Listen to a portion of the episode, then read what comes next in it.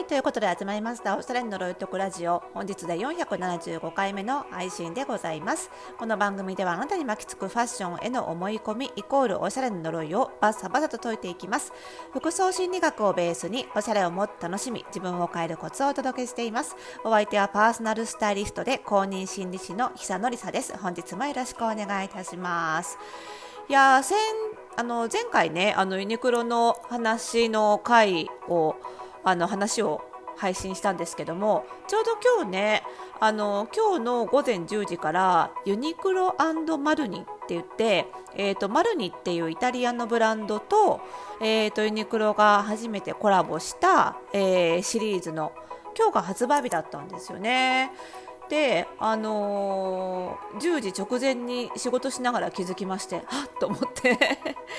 で、あのー、ウェブサイトをね開きましたらあの他のね例えばプラス J とかねっていうコラボとかユニクロのねなんかはあのジル・サンダーとのコラボですよね。あれなんかはも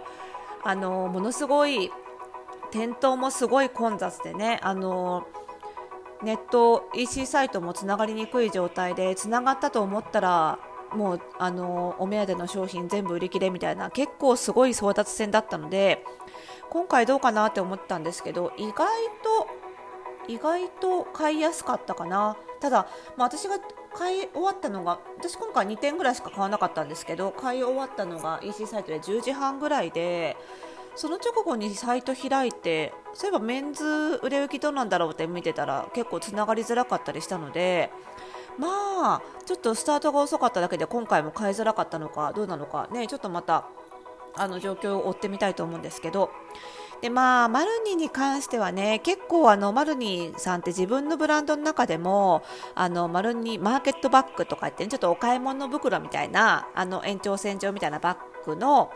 割と中価格帯のちょっと手に取りやすいエントリーモデルというかそういうものを作ってあのー、人気になってブランドのこう認知度も上げてでそこからまあ本来のシリーズである割と高い価格帯のものに誘導するっていうのがすごく上手なブランドだなっていう印象があるのでそういう意味ではね今回そのユニクロとコラボするのもすごい納得感があるしまた新しい顧客層を開拓するんだろうなっていうふうに思いますね。今後楽しみだなと。やっぱりそのマルニのその今回のコラボラインもデザイン面白かったりするんですけどあのー本来のシリーズ本来のラインを見るともっとやっぱり柄も凝ってるしデザインも凝ってるのでまあなのでそういう意味でもエントリーモデルとしては非常によくできたあの商品群なんじゃないかなというふうに個人的には思いましたね。でマルニみたいな割とこう原色鮮やかな色が使われていてはっきりとした柄物がある遊び心のある服ってそれこそプラス J そのジル・サンダーとのコラボラインのをやったようなねそのあの商品群に比べてあの商品群プラス J はすごくシンプルでベーシックで定番的で、ね、あの長く着れそうな感じがする商品でしたけどマロニみたいなのってやっぱり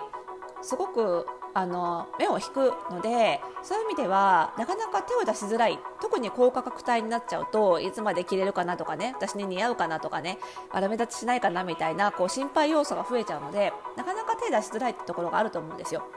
でもそういうはっきりした柄物とか華やかなものとかそのデザインの価値って使ってわかることがすごい多いんですよ。なんか着てみたら意外と似合ったとか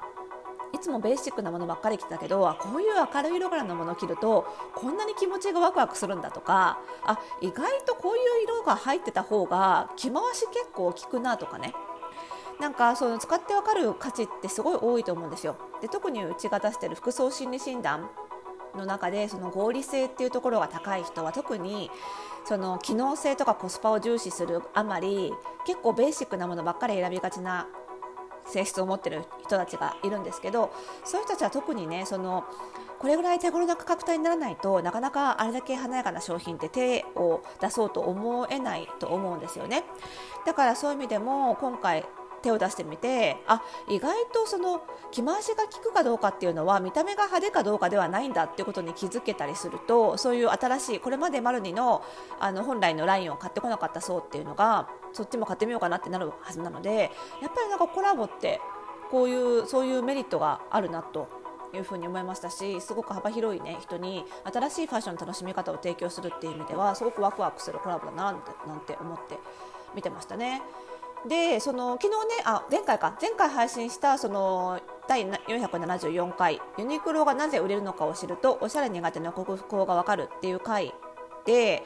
あのちょうどユニクロを取り上げたよって話したんですけどそれについてねご感想もねいただいているのでちょっとそちらもね読んでいきたいと思います、えー、久野さんこんにちは。いつもラジオを楽しみにしています、えー、第474回のユニクロを選ぶ理由を聞きました。私がユニクロを選ぶ理由は久野さんが挙げられていたもの全部にプラスして行けば家族全員のものが揃うからだと気づきました。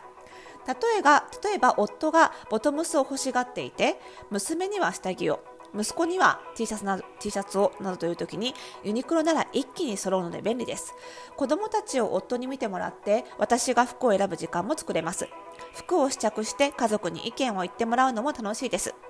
他のお店でも家族全員の品が揃うところはあるのですがユニクロに行ってしまうのはやはり番組内で久野さんが挙げられていた理由からだと思います。ただ今回改めてそれが理由の一つだったのだと考えてみたらあらびっくり。実は我が家の子供たちはとっくに大きくなっていてバイト代で勝手に一人で洋服を買いに行く年齢でした。思い返すとここ数年は圧倒的に私一人の単独でユニクロに通っています。たまに夫がついてくるくらいです。つまりユニクロなら家族のものが全部揃うというメリットは私にはもう必要なかったのです。それなのにユニクロなら安心というのが強くインプットされていて長年の習慣でユニクロに通っていました。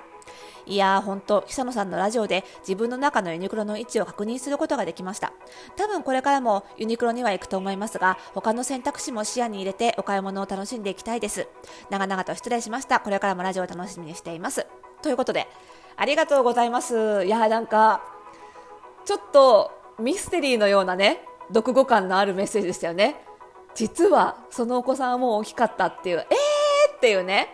でもこれねわかるんだ。なんか一回読んでミステリーのようなどんでん返しだなって素晴らしい文章力だなって感動しつつその後でなんか私胸がキュンとなっちゃってこれ読んで。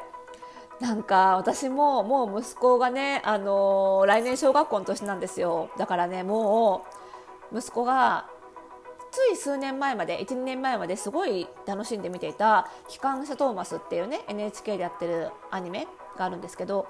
それもう見ないんですよ。もうこの年になったら見なくなってきたんですよ。だけどねまだ録画しちゃうの。で消せないんですよね。あとは街でこう救急車とかパトカーとか消防車とか通るときに3歳4歳ぐらいまでの息子だったらあーって喜んで見てたんだけど今見ないわけですよ。もうあんまり興味ないの。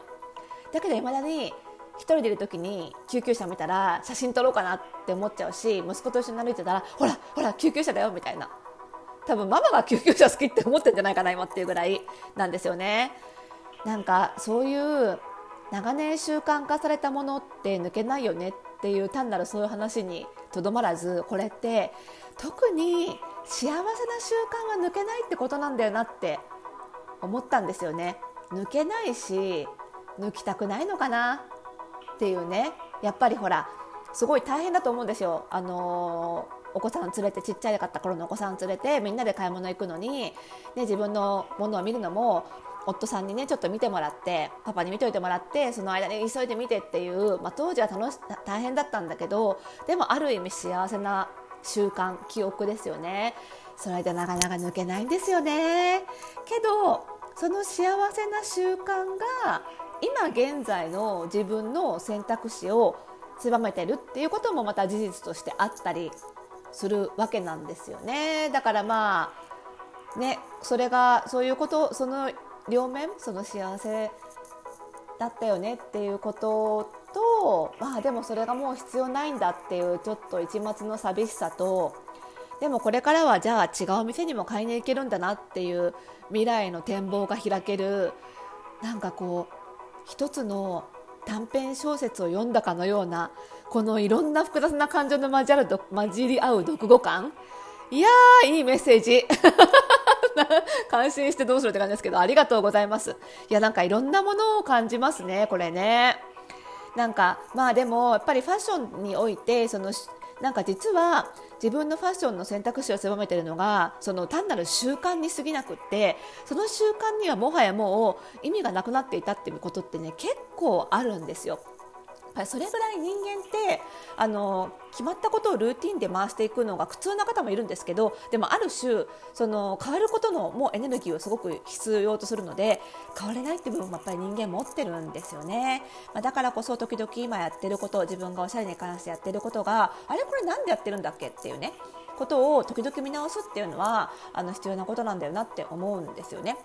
あの私がやってるパーソナルスタイリングのそのお買い物動向もその1年ごとに短期間であの繰り返し来てくださる方もいればあの私も十何年やってるので結構3年おきとか4年おきに利用してくださる方もいらっしゃるんですけどそれの主な目的がこれなんですよ。その染みついたファッションの習慣を一回ざっと見直すっていうことで新しい習慣を作るっていうねそうするとまた数年楽しくおしゃれを楽しんでいけるっていう余計な制限なくっていうのがあるので、まあ、そういう意味でそのプロの手を借りるのもいいし、まあ、こういうね私のラジオのような情報源だったり、まあ、私がやってるオンラインサロン服装診療後みたいなところでそのおしゃれ好きの他の人と交流を通して自分が縛られてることに気づいたりとか、まあ、何らかのこう外的な力が